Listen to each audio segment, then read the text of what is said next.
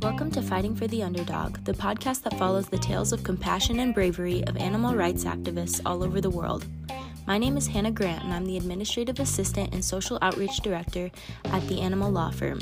I will be taking over as a guest host for our lead attorney and founder, Christina Bergson, in order to create more content for our lovely viewers. As I interviewed these amazing people, I was truly inspired by the common theme of hope that they give to underdogs everywhere. They taught me that sometimes the greatest power an underdog possesses is never giving up hope. Hi, everybody. Thanks for joining us. Today we have Dr. Jeff Young, founder of Planned Pethood International.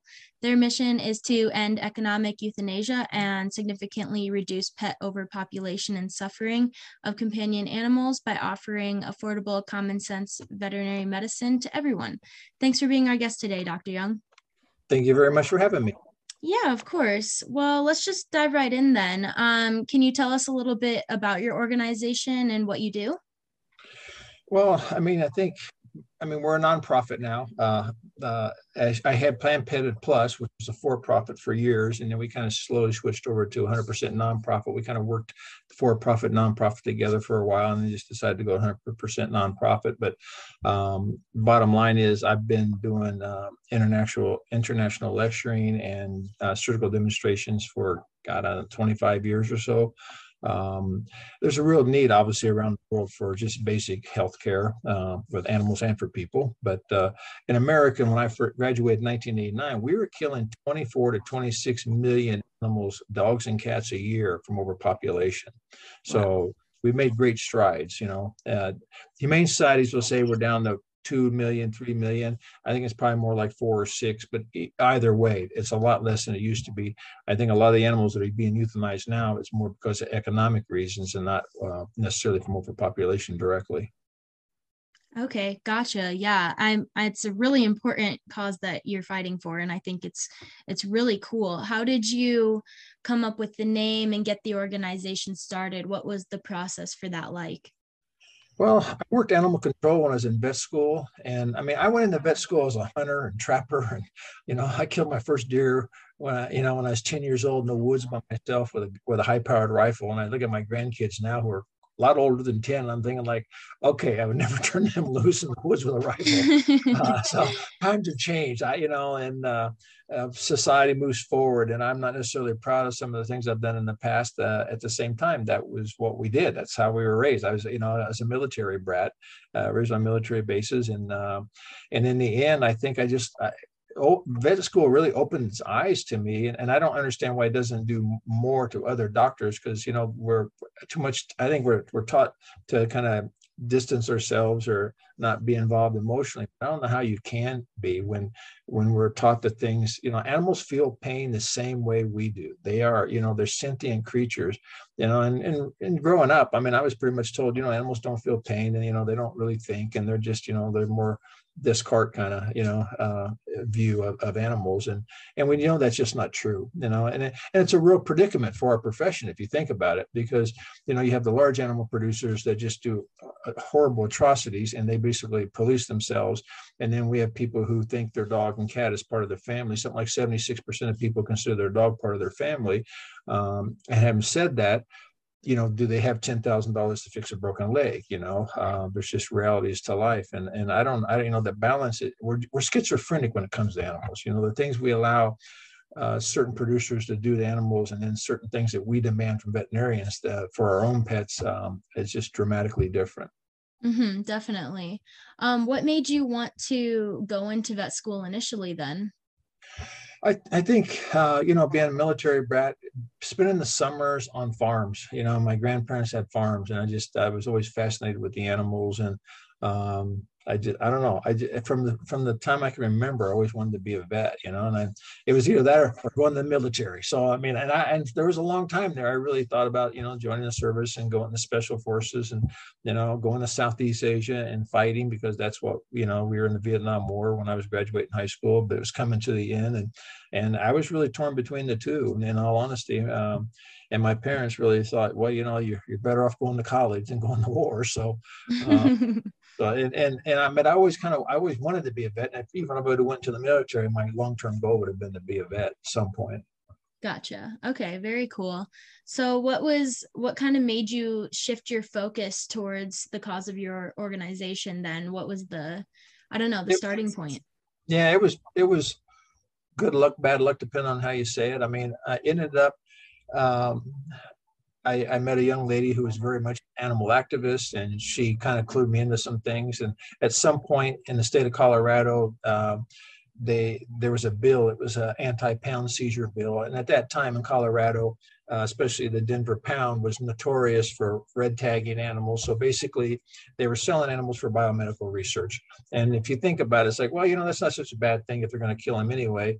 You know, that's kind of the, the thinking, the mentality at the time. But the mm-hmm. truth is, you don't sell animals that aren't adoptable to biomedical research. They want calm animals, they want friendly animals. So, you know, the animals that were being sold were ex animals that were highly adoptable and many times owned, but they were they were rad tag put in the back and people never really saw them. They never got to reclaim their own animal. And it was a real shady deal. Um, and that was uh, a bill came up and I testified, um, you know, to pass the bill so pound seizure would end. I researched it on my own, and I thought that was the right thing to do uh, from an ethical and moral standpoint. And the head of the veterinary research facility testified on the other side. Uh, they lost, we won, and and uh, at that point, I kind of became a pariah, a little bit of a pariah at, at Colorado State. I still I, I love Colorado State. Don't get me wrong, and they do amazing work. And I had a lot of professors that really uh, I got along with very well. But there was quite a few of the bureaucrats that, that didn't like me too much after that. I'm sure, yeah. Um, so what do you what would you say is is the overall goal of your organization? What are you trying to accomplish? I know I kind of prefaced yeah. it in my intro, but if you could go a little more in depth, that would be great. Well, I think, you know, I mean, I personally have done over 185,000 animals uh, surgery, so I've probably done more than anybody walking the planet. I'm not a specialist in anything, but I do specialty surgeries all the time. And I'm quite good at them. You know, um, and I think I want to share some of that ability. You know, I mean, I've done it. I've worked in, I'm thinking I'm about 42 countries. Uh, done lectured in numerous universities all around the world and done surgical demonstrations and, and worked in a lot of places like Mexico and uh, Eastern Europe.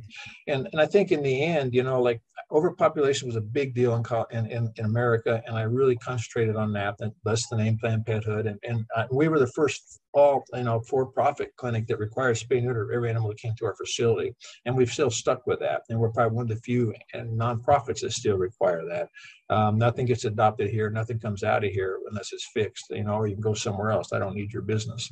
Um, and so I still stand on that. But more and more, it's like it's like so many of the, you guys coming out of school are taught you refer everything, refer everything. Well, things can't be referred all the time because people don't have five and ten thousand dollars. You know, so and over the last couple years, economic euthanasia has been the biggest thing for me. Uh, while overpopulation is still a big problem around the world, and in certain, in certain areas in, in America, certainly in the in the southeast and uh, certain reservations and things like that. So there's still a lot of need here in America don't get me wrong. Uh, but I think economic euthanasia is, is surpassing overpopulation as the number one cause of death in this country. You know, and the uh, the average American has what four hundred dollars extra cash, and you can't you can't get anything done for four hundred dollars in Colorado. I mean, mm-hmm. it's ridiculous. You know. Um, and I'm sorry, it's not that hard to do a band surgery on a knee for an animal that's under 75 pounds. It's not that hard to do an FHO. It's not that hard to do a PU. I mean, the kind of things that we do on a regular basis that uh, that I think every veterinarian should know how to do. And it would just save a lot of lives in the end. And I, I, really think one of our big burnout in this profession is the fact that, you know, good students go out and they get jobs and um, you know, it's X, you have to do A, B, C, and D. And if they can't afford A, B, C, and D, then you just send them out and you don't do anything, or you offer to euthanize the animal for $500 versus doing something for 5000 And And I just always felt like there's got to be something in between there. There's got to be something in between there. Yeah. So in the US specifically, are you trying to teach more widespread so that the price can be lowered for those surgeries? Is that the goal? Yeah, it, we actually just bought a facility. Uh, the, uh, the, facility we're in right now is owned by my for-profit uh, uh, corporation, and we're selling it. And we we bought a place for the nonprofit. I have a board of directors. Uh, I can be fired now from my own company. That's okay. Uh, but you know, we bought a place up in Conifer. It's only about a 30-minute drive from where we're at right now. It's 12,000 square feet, and our goal is to take 6,000 of that and make it the most state-of-the-art, low-cost clinic in America. I mean, we're talking, you know, uh, CT scan and uh, you know all the latest and greatest toys.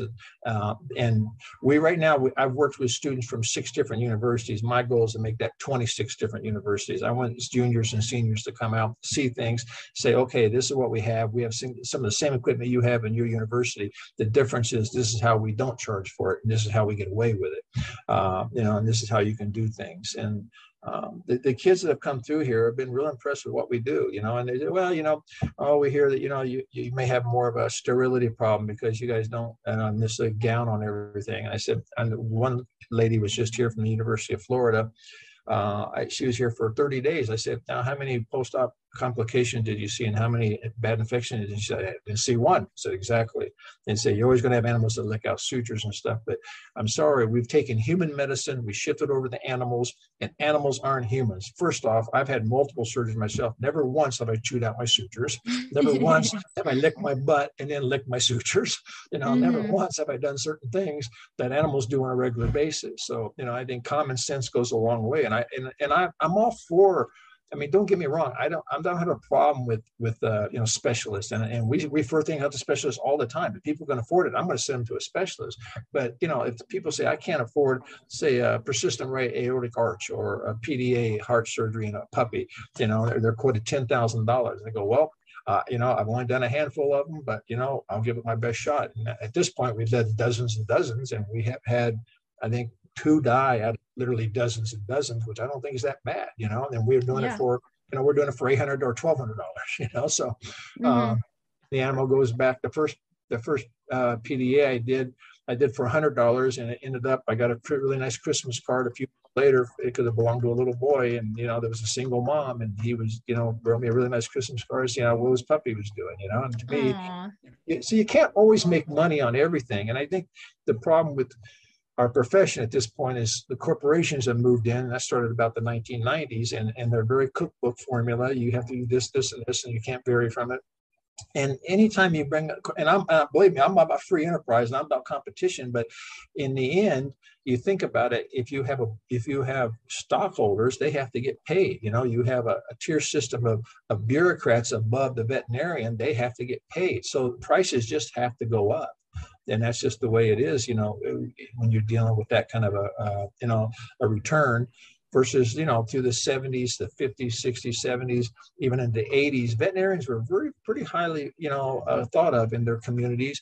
And we weren't necessarily rich by any means but we were really upper middle america you know we weren't poor by any means either and we had good social standing. And i think a lot of that's gone. I think you know um, I think people think a lot less of us, and they think us as, as money grubbing doctors, you know. And mm-hmm. it's a real catch twenty two for our profession because once again, most animals don't have insurance that pays for things, um, unlike the human side, you know. But I mean, you know, you're looking at the average dentals now are going to be fifteen hundred to two thousand dollars. You know, when's the last time you spent two thousand dollars to have your teeth cleaned? Mm-hmm. You know. Mm-hmm. Yeah, I think now, it is really Good. a it's really a systematic problem and it's it's so deeply rooted i think it's it's a really hard thing to change. So i think it's really admirable that you're trying to make a change in that because it is it's just so hard to do anything as one person yeah, well, I think there's more people out there doing things the way I do them than you think. They just don't. Their heads, they keep their heads down because they, you know I'm a I'm a target for the board. I'm a target for mm-hmm. for the AAHA type hospital doctors to write me up, and and they write me up on a pretty regular basis. Now, once again, I've never been accused of malpracticing. I've never been, you know, they don't like my notes. They, they always say you should do more, you know, because my because uh, once again you know, like I know for a fact, like a good surgeon over at a very predominant uh, hospital here in, in Denver Metro, uh, their their bone guys may do two surgeries, or you know, their board certified people may do two surgeries in a day. You know, and mm-hmm. I'll do twenty in a day. I, I, I think I did five explorers just the other day in one day. You know, and that's on top of other things. Um, so I don't know, you know, it's like I don't have time to, to call people and spend an hour on the phone with them. I don't have time to write, you know, a book on the procedure, but I put all the important stuff in there. What kind of suture, what you know pattern I use, those kind of things. Um, and you know, the, the board once once again, the boards more and more want you to be more and more like human doctors. Um, and you have to have people now sign off on everything. You know, we just used to have one release form. Now we have like three different release forms, you know. Mm-hmm and, and it's not about protecting the consumer. I don't care what they say. It's about protecting our butts. You know, it's all about mm-hmm. legal mumbo jumbo. Well, and if you put it in there, then, then they have no recourse. You know, I'm I'm a big believer in informed consent. You talk to the person, you say, look, this is what I've done in the past. This is what I think I might be able to help you with. Um, you know, this, this may be the first time I did this surgery. I'll give it my best shot. Do you understand that? Yes. Okay. There we go. Move forward. Yeah, I think the number one thing is communication. I mean, we at the animal law firm, we deal with a lot of malpractice cases, and so many of the clients say that if they had just been informed, if they had just been communicated with, then they wouldn't have had a problem with it, or at least they would have understood. But a lot of the time, doctors nowadays they just they go through they go through the forms and then they they don't inform the client and i think that's that's a big issue so i think it's no, really cool it's, that you prioritize that. I think it's a huge issue. I think that the only time you get in trouble, 99% of the time you get in trouble, there's always the Karens of the world. I just found out what a Karen was recently. old school. There's uh-huh. always the uh-huh. Karens of the world where no matter what you do, they're not going to be happy. But yeah. in the and the vast majority of people, if you just tell them, you know, where you stand, what you can do, what you can't do, what you're willing to try to do, um, and if you're honest with them, I really do find like honesty is the best policy. And quite frankly, you know, when, when I've screwed up, I, I tell people, you know, I say, man, I made a mistake on that, you know, and, uh, and those aren't the people that sue you. Those aren't the people that write you to the state board. You know, they understand uh, for the most part. So, yeah, uh, definitely. So, how you said that you teach overseas? How are other countries receptive of of your teaching? Are they really welcoming to you? Yeah, I mean, I, I get invited. I just I'm invited by the Vet Association in Kosovo, so I'm going to be in Bulgaria in the fall lecturing at the uh, Dog Stress Conference, and uh, we're close enough to Kosovo at that point. It's a five-hour drive, so we can go over and work with the Vet Association there. Um, I mean, I get requests all the time. You know, if I if I was rich, I would just skip around the world and, and spend my time teaching. but, uh, I still got I still got to hold down the fort here and uh, you know work here. But uh, yeah, I, I for the most part, I think Mexico is probably where I've had the greatest impact in the Yucatan Peninsula because uh, you know I'm associated with like four different clinics down there. Um, and I call them the kids, but you know, kids that you know I've, I've known them for now 20 years you know um, they've mm-hmm. graduated mm-hmm. and they, they, have their own practices. Uh, dr tony down there with Planned Pethood mexico they go out twice a month to villages and do spay neuter and stuff. And they get you know i mean they get a certain amount from the government. Different groups will raise money but the point is they're out there making a real difference in in, in mm-hmm. overpopulation and the health of those animals. Um, and you know it's just uh, it's good to see that kind of thing. Yeah. Wow. That's really cool um, is there anything you wish you had known when you began your organization? yeah. Uh, well, you know, I, I guess more than anything, I just wish I wasn't such an asshole at times. But you know, like I, I, I, I just, I, you know, my personality is the top type. I always, I always say, you know, like, uh, well, my mom always said, you know, we took fishing at one time at the bottom of the dam. There was these holes in the bottom of the dam, and there was full of water, and they were kind of wishing back and forth. And, and the first thing he told me is, whatever you do, don't go up and, and, you know stay out of those things because they could suck you down. You could drown. You know, the first pond, the little hole I came up in the rock, I just put my arms together and jumped in it. You know, went down, came back up. I didn't drown. You know, so that's mm-hmm. kind of my personality, and and that and you know, so I don't know. You, you sometimes you win more. You know, you attract more flies with with honey than you do with vinegar, right? Um, but I, have been good at kicking indoors and not necessarily good at following up after that with uh, making nice with people. But I don't have a lot of respect for for hypocrites, you know, and I think that's the problem.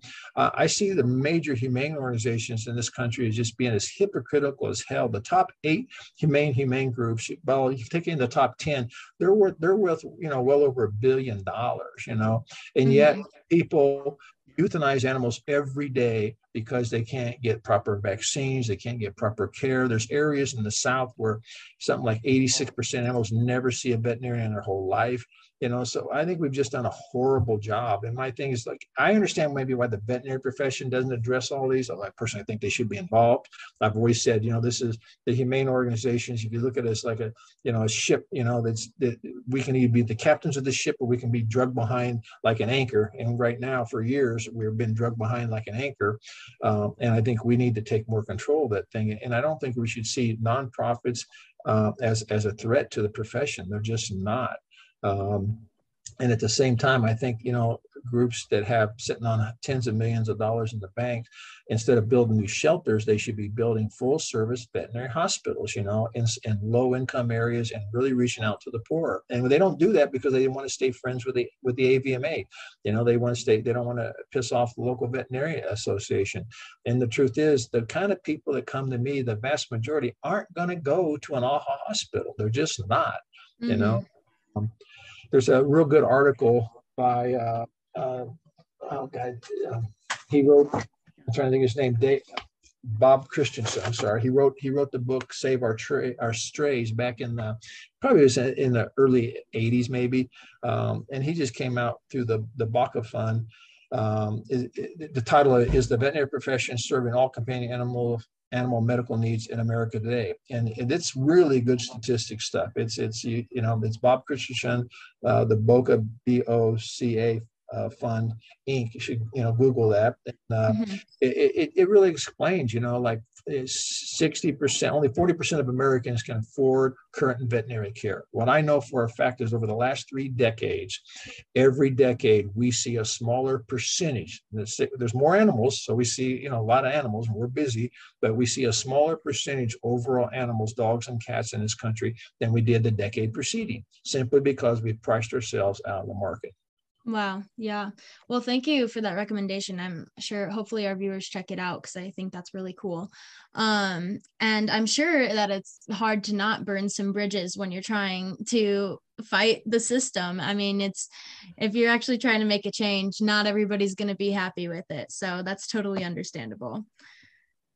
Yeah, I mean, at the same time, we get you know quite a few very reputable hospitals refer stuff us all the time and even at, the, at there's certain uh, at the CV one of the CVA meetings that you know they basically said you know wasn't for Planned Pethood we'd be having to kill a lot more animals than we do already you know because mm-hmm. uh, we are people's last stop you know and last chance and um, I feel like you know I feel like we have some pretty good people here in terms of the surgical abilities and and ability to do medicine. Yeah, that's awesome. Um, so what was the legal process to getting your organization started? Was it pretty smooth or did you have to go through some road bumps or? No, that was real easy. Back, back, I mean, we founded the nonprofit back in, uh, what, I think we got our official first letter saying that we're we're okay as a nonprofit like back in 1993 you know i think it's a much more expensive much harder now.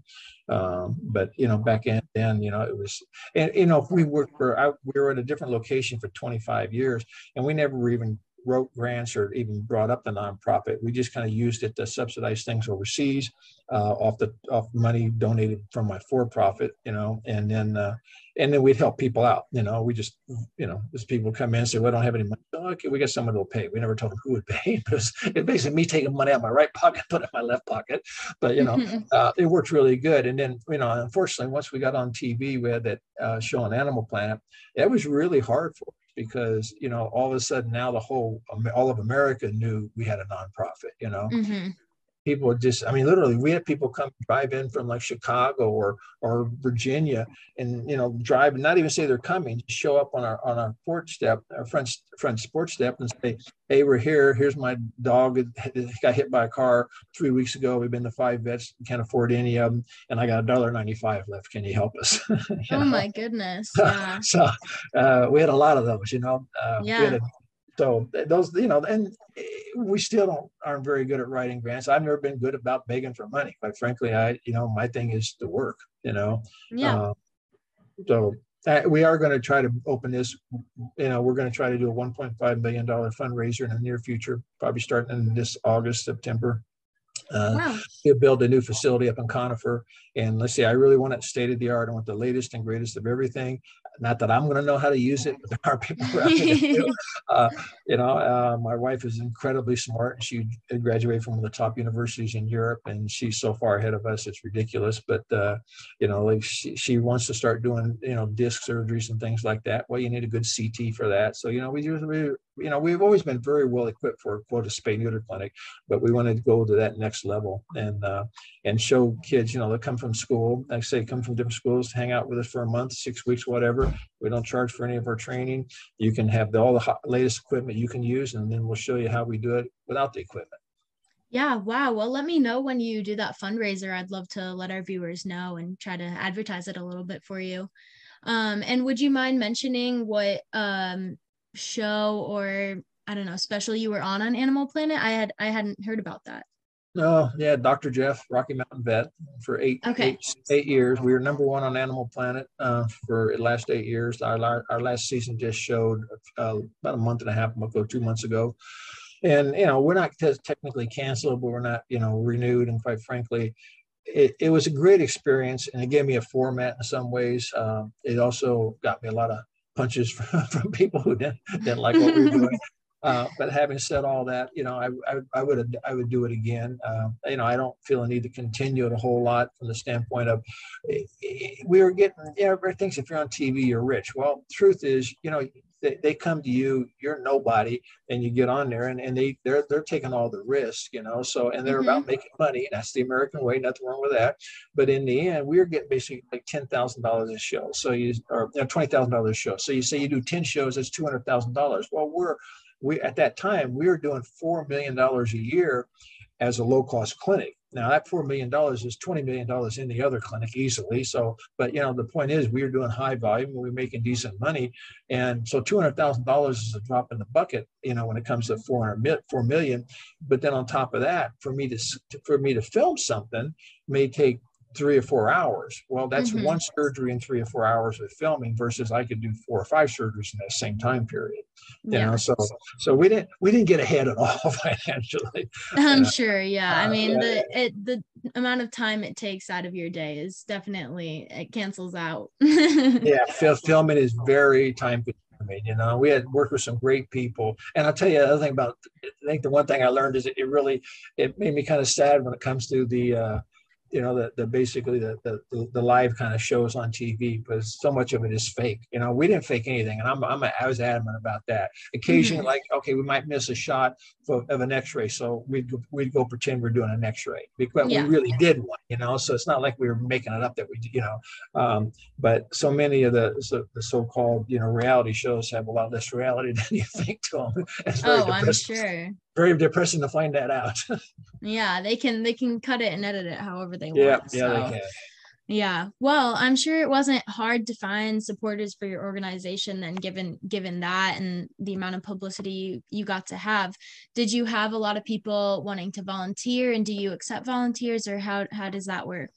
Well, we, we hope we hope to in the near future. We're going to do. We're just really short-handed right now with COVID. You know, and we we we basically switched over to 100% nonprofit right before COVID. So you know, uh, so we've only been 100% nonprofit here for basically three years. You know, mm-hmm. and so it was it was a rough transition obviously and and we had to close a few times and like everybody else dealing with it. But yes we're starting now we've always done tours for kids. We still have some kids coming through. Um, we have vet students that come out and hang out. I got another vet student coming this next month for i think a month. Um, so we are going to be having more volunteers. Certainly once we move i have a, a new person hired that's going to be in charge of our pr and he, he, he understands computers. I don't. And he mm-hmm. understands so we've always had adoptions. Like we don't put animals to sleep. Uh, if a dog comes in with a broken leg, say the owner doesn't want it or they don't want to pay for it or whatever, they'll sign them over to us. We fix the leg and we adopt them. So we usually adopt around 300 animals a year that have come through the facility, ex parvo animals, whatever, you know, um, that mm-hmm. we try to find them homes. So. Gotcha. Very cool. Okay, so how do you recommend people find your organization? Um, do you, like through your website? Is that the easiest? Um, yeah, yeah, we're working on several different things. Once again, I'm media inept, but uh, Planned Pethood International has a, uh, a, a, Facebook page. It's plannedpethoodinternational.org for our website. And we just now have someone that's actually starting to update it. You know, it's always behind. Um, the problem is, once again, we're down. We had 11 vets at one time. Now, at, at, at, at, at the end of COVID, we ended up we have four and a half vets. You know, so um, we don't have time to do much anything but work. And, yeah. Uh, but we we got some people, and the people who were in charge of my adoption were great people, and they were really caring and did a great job adopting animals. But they were computer illiterate like me, so then we didn't get a lot of publicity for the things we do. So we're trying to we're trying to build that up, and, and it's just going to take a little time. We will we will be much more active uh, than we have been in the past that way. Definitely, very cool. Okay, well, given that, uh, I think we'll take a little break here and then come back, and then we'll talk some more about um, your organization and your goals and everything. So if Fair that's enough. cool with you. Okay, cool. We will be back. Okay, we're back with Dr. Young. Uh, we want we're gonna get into a little bit more of like the heart of your organization here. I, I just I want to know what has been the most rewarding part of your work so far. I don't know. You know, I think um, I think seeing things in Mexico change. I think working with students uh, and then having them go out and it's not I mean, they have practices, they make good money at their practices, but yet they have that social conscience. And I think, you know, if if I've done anything, um, I, I don't take credit for the work they do. I take credit for starting a fire, which they keep, you know, keep it going. You know, um, and I, I, think you know we, we've really been responsible for spaying and neutering little tens of thousands of animals in Yucatan, and more and more groups copy what we do because there are vets that we've trained um, I mean, currently we have an international training center outside of Cancun. Basically, it's by Playa del Carmen at Puerto Morelos area. Uh, we train veterinarians from all over the world. At one point, we had seven veterinarians there, and several more for South America, a couple more from uh, northern Mexico, and a couple of them from Europe, you know. And we, I think right now we have like 12 French students there. So we have people come from all over the world to train there. And I think to me, that's the greatest accomplishment because it's not that I'm there helping them. You know, I built a facility for them to use, um, but we have really well trained vets there. Uh, and, you know, our, our vet students coming out of the University of Yucatan will have hundreds of surgeries under their belt before they even graduate, you know. Mm-hmm. Now, granted, that's because there's a lot more street animals down there. Yeah. Um, you know, but still, it's uh, you know, it's just it's the network that we're building, and uh, we're we're doing trying to do the same thing in Eastern Europe and a few other places around the world. Is really try to reach out to, to you know young vets that want to make a difference. Yeah, I think I think that's really cool. It's like you get to work with the people that really are in it to make a difference rather than just becoming a vet for the money. And I think that's really cool. And I don't know why anyone thinks they can to become an vet for the money is the right thing to do. You want to be, make money, become a banker. You know? Yeah. Uh-huh. I don't know. There's so many other things you can do that require a lot less work and and a lot less pressure all the time. I may maybe they feel pressure in a different way. I don't know. Um, I do I do think our where our profession is. I mean, we have more and more. My class was the first class in 1989 had more females than males, and since then there's more and more. And so it's even around the world, that's the same thing. The vast majority of students are graduating far more females than males. And I think the one thing that's done for our profession is actually infuse some some compassion and some mm-hmm. caring into it. And I think that's another reason why we have so much depression and suicide because all that compassion and caring is being hit with a wall and that wall is about money and and production yeah it's it's pretty disheartening sometimes i'm sure what is one thing your organization has done or that i guess something that you didn't expect that you would do when you started this you know it, it's that's the thing like i never none of this was planned you know it's like mm-hmm. I, I i i started lecturing um Spay USA, Esther Mechler, um, who's an amazing woman. Um, people like Jean Atthowe with the Montana, Montana Spay Neuter Task Force, Esther Mechler, uh, with Spay USA, and she started the Fix by Five movement. The Fix Cats, you know, it's mostly about centered around cats, but Fix by Five, which the AV, AVMA has now endorsed. I mean, the, the people that, to me, have made the greatest dis- difference in animals' lives in, in this country are not veterinarians. And I'm thinking, like, why isn't that? Why aren't more veterinarians standing up for what's right, you know? Um, mm-hmm. But it's those kind of people. And I think, you know, being asked to speak at one of the first conferences back in Boston, um, about spay neuter, spay USA, you know, uh, and that just was a jumping board. All of a sudden, I'm speaking internationally and just going all over the place. Um, so I, you know, that was just a total surprise to me. Like I didn't get it, you know. Uh, yeah. It was just common sense, and yet because I was speaking, and I and somewhere along the line, I got someone coined me as a you know the the, the modern day father of mobile spay neuter.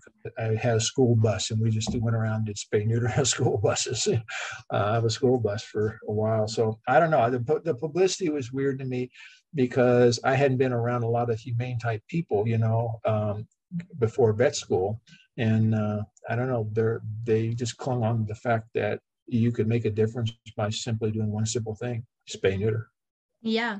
I'm sure um it is hard to kind of adapt to the publicity of it all, but I think it is really cool that you can get the word out to everyone and make it more of a widespread thing.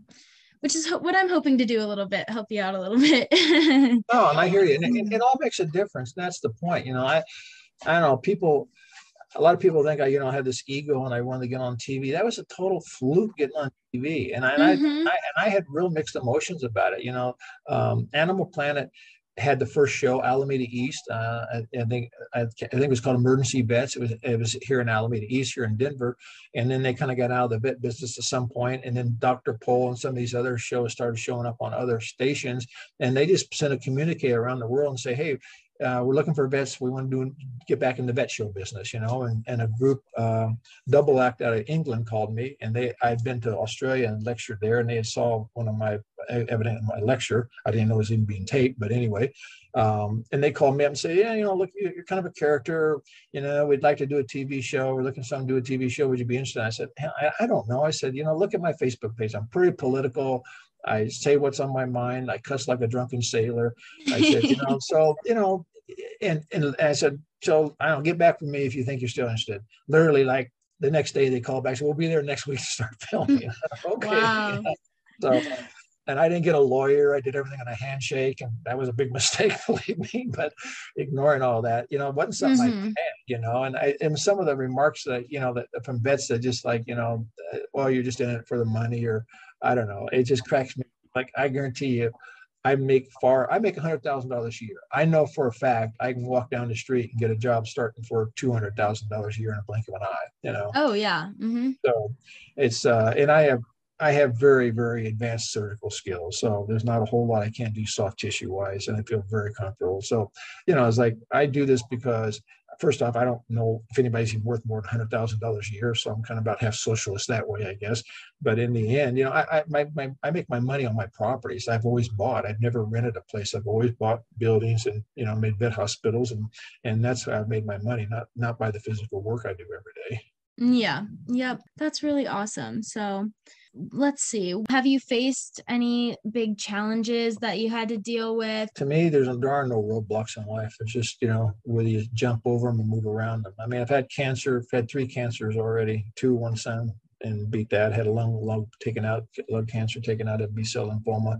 Um, and I pretty much worked almost every day. It's, pretty, it's rare. I mean, occasionally, you know, when you hit that second day or third day after chemo, you vomit a lot. So, and but once I got a hold of CBD, I stopped vomiting for the most part and and mm-hmm. work. I don't, and I, I mean, that those were challenges, I guess, in one sense, physical challenges. Um, I don't know, you know, it's it's it's I think my dis- disappointment in the profession, you know, that I just think we should be doing more. And you know, and, and, I was ignorant as anybody else. I mean, I you know, I didn't believe animals had feelings and things like that. You know, growing up, and um, and but I feel like you know, kind of, you, you went through vet school, you had to learn something about that. You had to learn something about pain receptors and all that, and yet we ignore what what's obvious in front of us. You know. Mm-hmm. Yeah. Um, I really do think we're very schizophrenic you know, and, and I understand kind of why the why the vet profession is afraid of that too, because if you think about it, I mean, if you're a large animal person, you don't care because basically every state basically says whatever the standard is is dictated by the industry, which is horrible, you know. So if you want to beat something to death, and if everybody wants to beat it to death, then that's okay because that's the industry standard. That's pretty mm-hmm. much worse in this country. But you know, with small animals, it's like okay. I mean, we tried to pass a law a few years back saying that dogs and cats were a special type of personal property and if you malpractice that led to the death of an animal, then you could be sued for up to, I think it was $10,000. And you would have thought somebody was raping babies because the vet profession came out and said this will run us. We can't do this. It's going to drive up prices. And it's like you know but they got to prove you did something wrong you know? Yeah. Um, and and i don't know you know it's like it, it never passed clearly. But having said that you know our prices have gone up logarithmically anyway but we have no there's no penalty for us you know? I mean if you just do something horrible uh, then you might have you get a smack on your hands or have to pay a fine or maybe even get your license suspended for three months. But you know, if you go down and read some of the things that doctors are written up for, you'll see the same doctors written up for drug abuse and alcoholism over and over and over again. And it's always, you know, bad, bad boy, don't do that, or bad, bad girl, don't do that. Mm-hmm. You know, mm-hmm. take a class, you know, and, and I don't know, you know, it just seemed like we want our cake and eat it too yeah it's like where do you where do you draw the line in those situations it's it's really hard yeah, and the real question, I think the real question is, it's a catch twenty two for our society too, from the standpoint, okay, you can't afford the prices, but yet you see these, you know, uh, you know about CAT scans and all this kind of stuff, and so you know, you if you're if a doctor doesn't offer your animal CAT scan because you got a dollar ninety five, does that make him a bad doctor? Well, no, because you had a dollar ninety five, wasn't going to happen, you know. Uh, and I don't know where you find that balance. That's why it gets back to that informed consent. You got to be able to talk to people about it and say this is this is ideal, you know, this is the gold standard if mm-hmm. you're not, you know, you're you're down at the aluminum standard, you know, down at the other spectrum. So, you know, I mean, we'll do what we can, you know, and I and I think that's the way we have to approach it. You know, that the board, state boards more and more are saying, well, this is the standard, this is the standard. Well, you know, yeah, it is the standard for the top of the line people to have lots of money, but you know, to do nothing or to allow an animal to die because you do nothing, to me, is just is atrocious and it's wrong. And at the same time, we have to do a better job of. I know for a fact in this country of ours, and this is the greatest country in the world, as far as I'm concerned, but I know for a fact people don't have the same level of medical care from the top to bottom. If you're rich, you get a little bit extra than if you're poor, and it's the same thing with animals. And I'm sorry, that's just the way it has to be, no matter what the vet board says yeah i'm sure that uh, a lot of people just think of it like like you said how th- a lot of vets are so compassionate but they just they can't think of a way around i don't know the bigger corporations but i think there's there's ways out of it. I don't know. There is and it, it's it's like people say you know i mean i don't know how many people i come to come to me with for fhos you know femoral head osteotomies just simply because you know, they've been offered a $10,000, $12,000 total hip replacement, you know, and it's like, how many people can afford that, you know, in all honesty? And, and I'm mm-hmm. sorry, FHOs work every bit as good. And I've done FHOs 165 pound animals. And if you go to the human literature, you'll find that humans have FHOs in third world countries because they can't afford hip, uh, total hip replacements. You know, I don't know if they still do it today, but I know they have in the past, you know, so, and we walk on two legs, not four, you know, so I, you know, there's a lot of things that just because the standard is way up here at the top of the mountain doesn't mean that you can't find something down in the valley that is just as good to eat. yeah, definitely. Um, kind of on that on this topic of just like the struggles that you face like after all of your work do you have any tips for making the world a better place or tips for people in your industry i, I think the key is in my and once again the, my whole goal before i die is to have the conifer clinic opened up for training students and veterinarians, new grads, whatever, to show them options. And I think the more people we can train um, and the more we can get that out. And I think in the end, society has to demand more from the vet profession in terms of low cost stuff and mainly from the humane societies. Humane societies are going to hire veterinarians in the end, so it's good for our profession if humane societies actually open up more clinics in one sense, you know, and it doesn't make us a sellout as, as a profession because we're going to go work for a nonprofit. But I think we need we need the big groups, you know. Um, they're sitting on tens of millions of dollars to be opening full service clinics, you know, and I'm talking full service, like, you know, FHOs and knee surgeries and things like that. Uh, we do a lot of mixing with words, you know, like, well, uh, we don't we don't kill healthy adoptable animals. We'll define healthy and adoptable. Mm-hmm. You know, mm-hmm. I, I know for a fact certain groups of euthanized dogs that come in with torn ACLs because they don't have they don't they're not going to pay to have the ACL. They can't get they can't recoup the money. You know? So they're going to euthanize it because that's not adoptable. Well, of course it's adoptable. You know, and they should do the surgery ahead of time. Yeah. Uh, but you know, a lot of that does not happen. Yeah, it's very sad. Um, so like on the topic of of your your new clinic, what are the biggest things you're looking forward to in expanding your organization?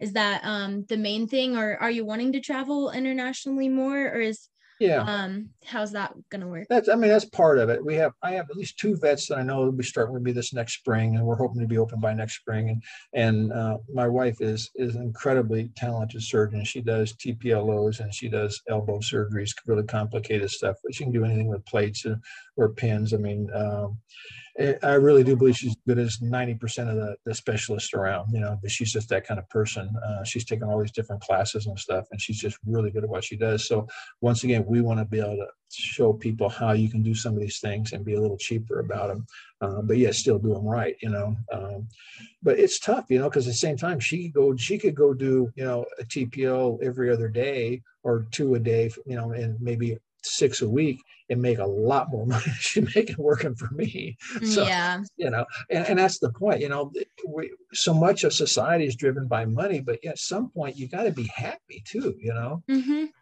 and I think I think it's trying to find that balance. I want to be able to pay. I, I, my goal for the nonprofit is to be able to pay maybe the highest paid doctors maybe 150,000 a year. I just don't see how a nonprofit can do much better than that. Um, mm-hmm. You know, and still help the people that need to help. Now, you know, maybe we get lucky and somebody leaves me 10 million dollars and we can invest it and we can do it that way. But you know, so far we basically my goal for the nonprofit has always been the same. We have to make our payroll and pay for the the building and everything out of the money we make off our clients. And anything that's donated above and beyond that goes to specialized stuff, better equipment, uh, mobile spay neuter stuff, subsidizing specific people, and helping groups overseas, you know, with suture and things like that. So um, mm-hmm. I, I really think most nonprofits should be able to raise enough money in the work they do to cover at least the cost of their payroll, which is always the biggest cost for everything. Oh, yeah, definitely. I'm sure.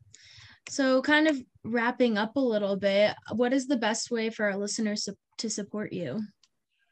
Well, you got $10 million, send it my way. no, I mean, you know, I, if you want to volunteer, easiest, trying to get through our phones is next to impossible. Um, but, you know, you can, you can shoot me a, a an email. I'm at Dr. Neuter, D-R-N-E-U-T-E-R, Dr. Neuter at hotmail.com. I'm on Facebook. Um, we're we're trying to launch a new Facebook page because personal Facebook can only do 5,000. So we're trying to work from one that's, you know, that does, uh, I think it's, uh, can do more, it's more commercial type Facebook page. We do have a Planned International Facebook page. We do have plannedpethoodinternational.org. But right now, I mean, I get on there maybe once every two or three days. So I'm inundated with stuff because I'm just too busy working, but um, stopping in, you know, donations are always good we're going to try to get back to as soon as we move. Our, our goal next summer is to be doing one or two outings every month in low cost spay neuter in small communities around Colorado. We've been to been in a few places this year, um, a couple of different places already, but you know, we do a lot of work down at Sox Place, which is a homeless shelter downtown Denver. So I think we're going to try to set something up there for August, and we can always use extra help, you know, and. it's not that hard. I mean, most of what I do, I could teach a monkey to do, to be honest with you. okay, great. Yeah, that sounds awesome. Um, so is there anything you'd like our audience to know that I haven't thought to ask you yet, or any remaining thoughts? Oh, I just I think you know. I mean, obviously, if they're listening to you, they must care about animals, and you gotta you gotta look at the big picture, and you gotta understand that you know maybe your doctor is is not giving you the the gold standard, but maybe because you can't afford the gold standard. And I think they, as long as they explain that to you, there's nothing wrong with cutting a few corners. Uh, it, it, all should be about how the how the outcome is, you know. Uh, mm-hmm. And I think when you give money to nonprofits, you need to ask them, what are you doing with it? You know, like, uh, do, do you offer low cost, you know, care for animals? And what happens with it? We know when a little old lady dies and she leaves her cat to a friend and they don't want it, you know, do you take that in or do you just euthanize it? You know, maybe it's a 12 year old cat with a really bad mouth you know, what do you euthanize? I'm not a no kill person, believe me. And I don't believe in no kill. I think it's cruel and inhumane. I've never been to a no kill shelter that I had any respect for, quite frankly. And I've been to a lot of them around the world. But, you know, there's got to be a balance there too, you know. Yeah. Uh, so if you can't, if you can't give long term health with a good idea of having a good home, and or if it's aggression, I'll euthanize for aggression every time because uh, it's just too complicated to treat those kind of issues. Uh, but in the vast, you know, in the vast majority of cases, you know, we fix everything and get them back out. We don't. Age is not a disease, so we don't care if it's a 12, 13, 14 year old animal. We'll still find it at home. Um, but you know, you you, how we give. If we give differently, if our donations stop going to the big groups and go to the small local groups that are doing the most work, you know, the kind of the, the people that are beating the bushes um, I think you'll get you'll see a lot more bang for your buck, and you'll see a bigger difference in the animal care. Yeah, definitely. I think that's good advice to to ask nonprofits about where their money is going because they are required to be able to list off that that kind of thing to be certified as a nonprofit. So that's a really good way to um, judge the reliability of a nonprofit, really. So that's really cool.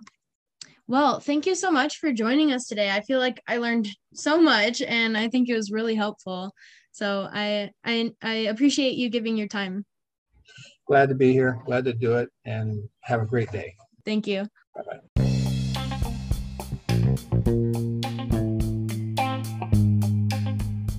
That was such an inspiring interview. I learned so much and I hope you did too. If you were moved as much as I was and want to support this amazing organization, please visit our website at theanimallawfirm.com and check out our merch page as all profits from merchandise go towards supporting the guests on the show. Or follow the links to donate to this organization directly. If you want to support the podcast, please share us on social media and give us a five star review. Anything helps. Thanks again for tuning in. Until next time, fellow underdogs.